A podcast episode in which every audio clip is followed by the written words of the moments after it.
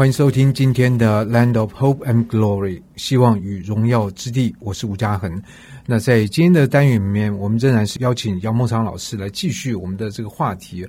那上次你其实分析了看加冕典礼的一些门道，那的确，我觉得这样子，我们对于到底看哪些重点，我们会得到一些启发。但是，我想这远远不够，因为里面的那个细节实在是非常非常的多。但是，你提到了一一个重点，就是事实上，查尔斯在他的母亲去世的时候，他已经登基了，成为国王。现在只是透过这个典礼来加以认证，就好像我们今天如果一个大四的学生，他修完课，嗯，我们不能说他已经毕业，我们还要有个。毕业典礼来认证，他的确完成了这个这个阶段。只是在这个加冕典礼，其实透过杨老师的这介绍，我有一种很深的感觉，它其实本质上是一个宗教典礼。就我们今天说啊，他加冕在西敏寺大教堂，可能我们光听这个不会想到说，说不定一个世俗的典礼也可能借教堂来使用啊。可是它基本上是一个宗教的仪式，于是才会有比如说徒有礼啊这些东西，是要透过宗教的认证。他才真正变成一个国王，这个在很多民主国家不是这样来。是在呃这个加冕礼里面呢、哦，扮演最重要角色是肯特布里大主教。可是如果你仔细去注意的话，在仪式当中，包含了苏格兰的教会啦、威尔斯的教会的领袖呢，都有参与。而让我最感动的就是最后在为啊这个查尔斯三世啊祝福啦、祈祷的时候，还有其他的一些宗教领袖，有有有，包含东正教啦，包含自由教会啦，还有包含了。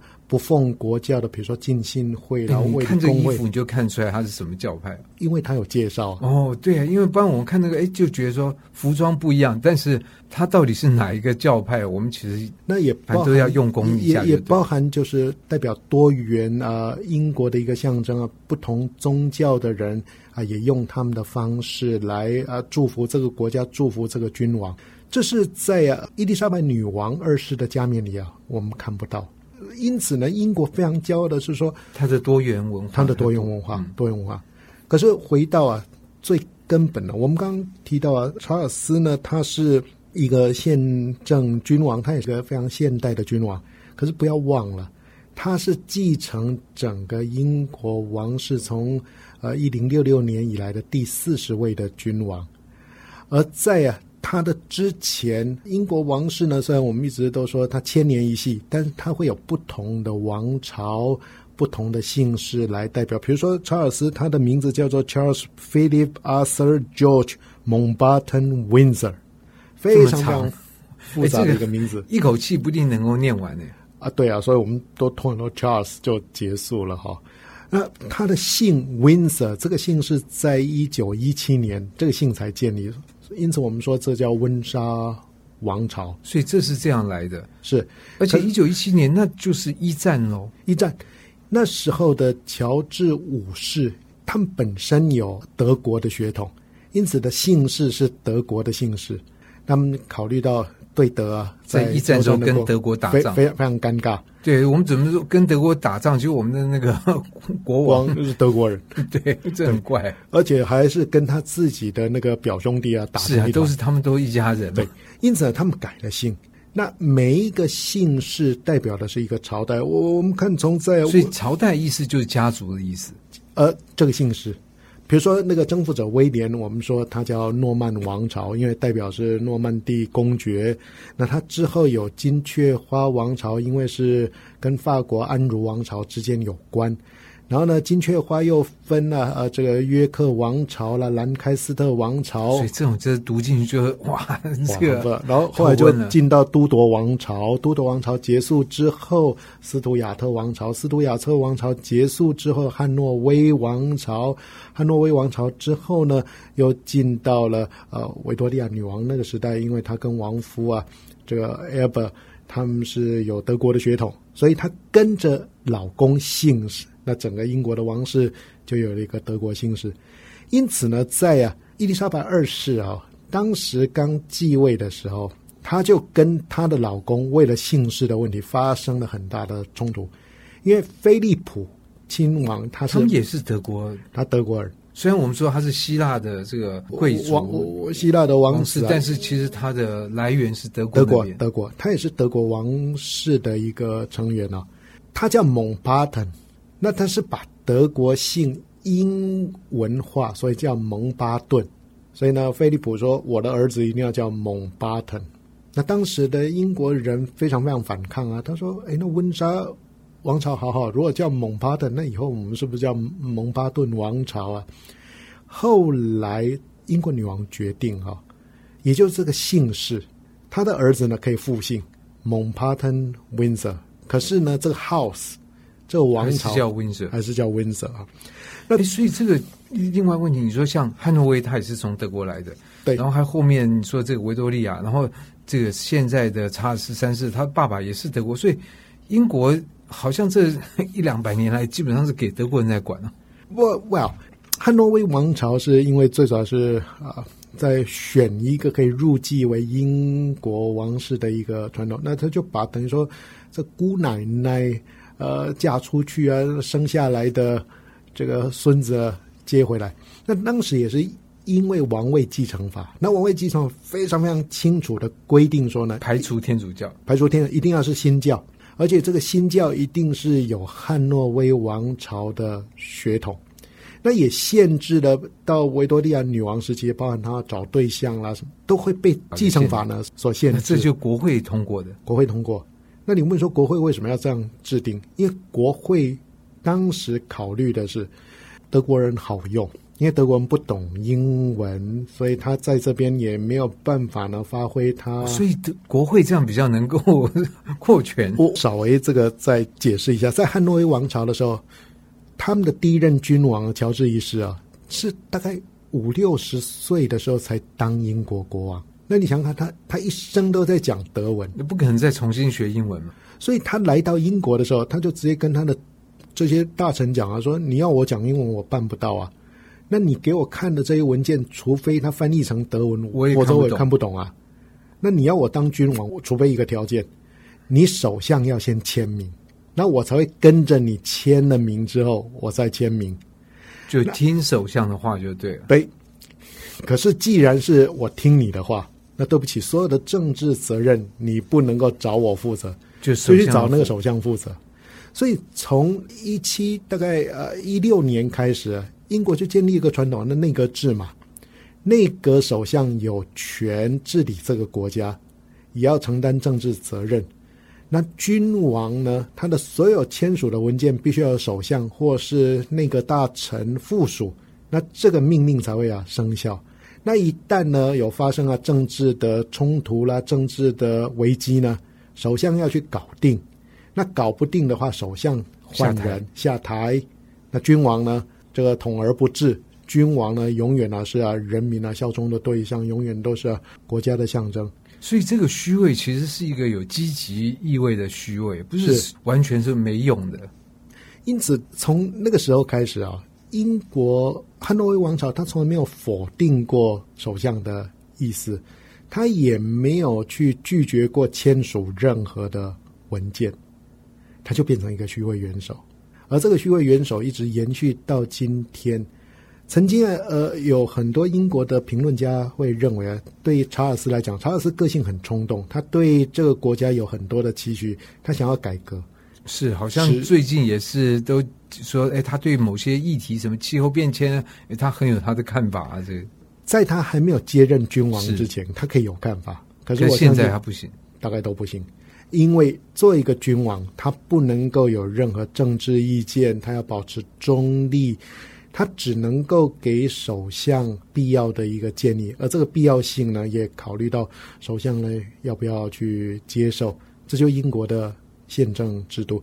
那之所以会有这样，也从大概一二一五年的大宪章开始。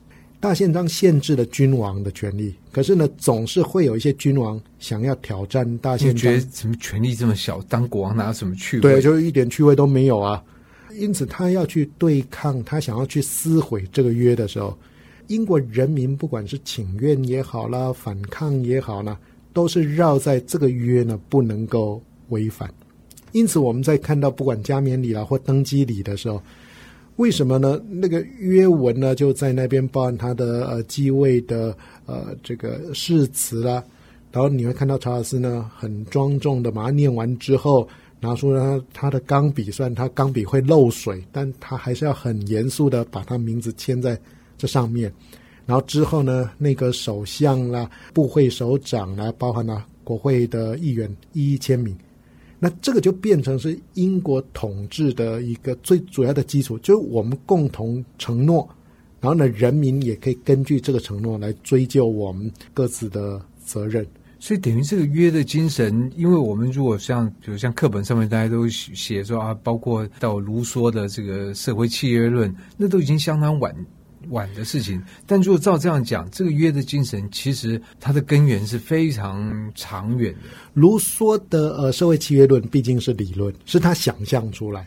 可对英国人来讲，在卢梭同时期的英国人，比如说 Edmund Burke 他们这些人，他们说你们法国人去想的约是是一个理念的东西，可是我们这是实际。各位如果有兴趣的话哦，比如说我到英国的 Salisbury 啊，呃，Cathedral，我就看到他们。保有当时大宪章的原本展示出来，展示出来，在呀、啊，大英呃图书馆也有展示。那各位一定会问说，同样的一个大宪章，为什么闹双胞了？甚至还有四个版本啊，在世界上啊留存？因为当时所有参与大宪章的一个呃讨论的这些诸侯啦，这些教会的领袖，他都要抄一份，每个人都抄一份。抄完一份之后，大家把自己的印章拿出来。就确认你这个版本是我的版本，我先盖章，然后大家互相交换盖，所以每个大宪章都有每个人的这个印章在里面，包含君王的印章，那各自拿回家。那英王拿回家都说啊，这份呢我不接受了，我不遵守，他就把那份丢掉了。可是其他人手上还有这份文件呢，因此他们拿着他们的文件。跟英王讲说，你不能够毁约啊，哎、因为你的印章在上面嘛。对，你你有签名。经过八百年之后，当然有些文件啊，因为火灾了，因为啊水灾了不见了。可是现在留存还有四本，你都可以看到。像我跑到呃 London 的 Temple 啊 Church，就在伦敦市中心那个地方，你会看到当时签署啊大宪章，作为这个大宪章的 Guardian 那一位啊骑士。他把他的大宪章，还有后来他的复制品，他再怎么去确认这些文献呢？都在啊教堂里面展示。对一个英国人来讲，他跑去教堂，他看到这些东西的时候，这个文件有我祖先的谁谁谁在上面签名，然后英国君王也在上面签名，他自然而然他认可，他也是这份文件的所有人。英国的宪政基础就因此啊展现。这也是回应到卢梭讲过非常有名的一句话，说真正的宪法并不是写在纸本上，它是写在每个人的心板上。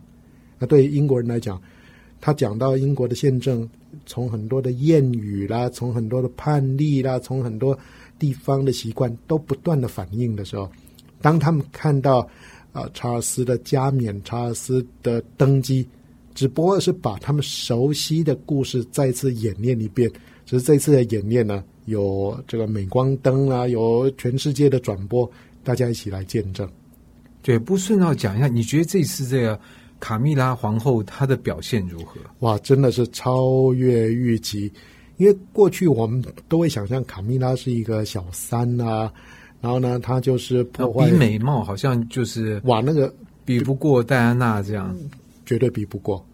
可是呢，我们看到他呃，对查尔斯啊不离不弃啊，在查尔斯最低潮的时候，呃，他都一直跟他啊陪伴在一起。那他也很努力的要扮演啊他应有的角色，要去融入啊王室。所以看到到最后呢，包含了女王对他认可啊，包含了威廉呐啊对他认可。那在这一次呃，我发现预备最好应该是。卡米拉从头到尾啊，他做工一流哎啊，坐在那边一动不动，就不会觉得他不耐烦，而且那个气度雍容哇！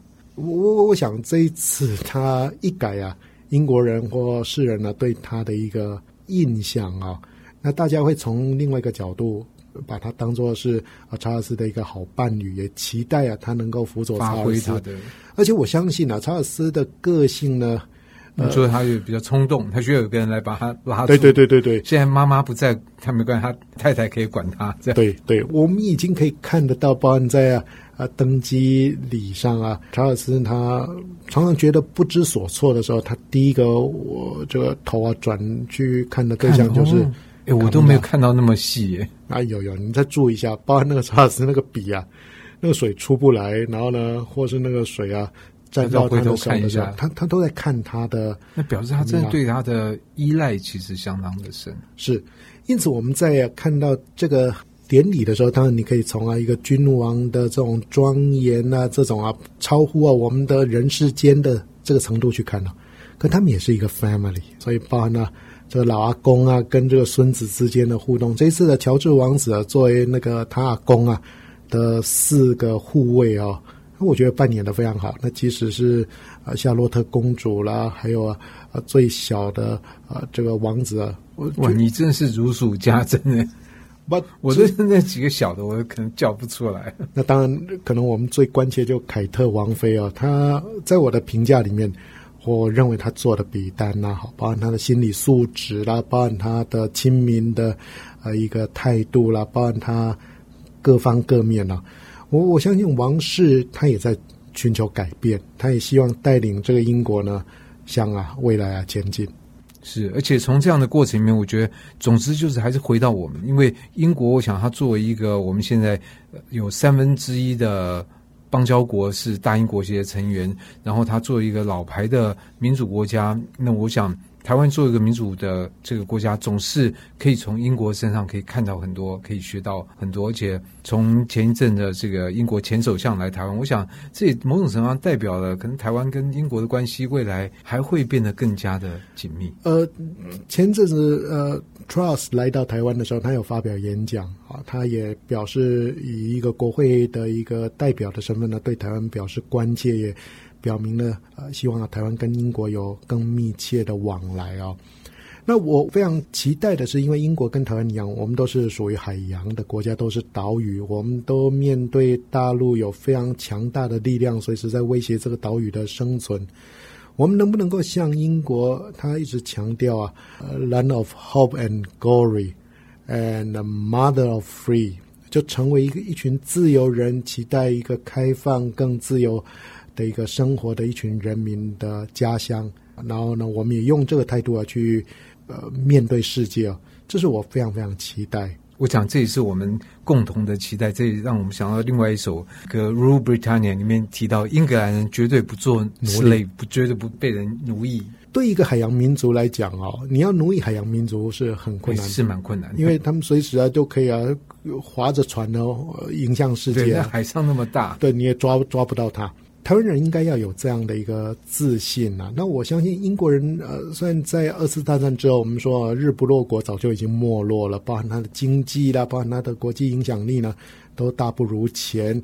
甚至呢，在政治上面，他当美国人的小弟啦；在经济上面，他要依靠啊德国跟法国、可是英国人非常骄傲的是，他在文化啦、文明上面，他不断的有带领世界的力量。全世界都看《哈利波特》，全世界呢都要去朗诵啊，薛斯比亚啦，或这英国著名的这些文学家的诗词。那英文不断的成为啊，供应呃世界往来的一个最主要的一个媒介哈。那 BBC 也扮演了一个推动啊世界文明啊的一个角色。我也我也期待我们台湾人能不能像英国人一样。从文化当中呢，培养出一个国家的自信心；从海洋当中汲取这种自由、开放、奔放的这些力量，让我们能够有更丰富、更多元的生活。是，谢谢姚老师提出这样的期许跟愿景，也希望我们大家就一起努力吧。那就谢谢姚老师，谢谢嘉恒，谢谢各位听众。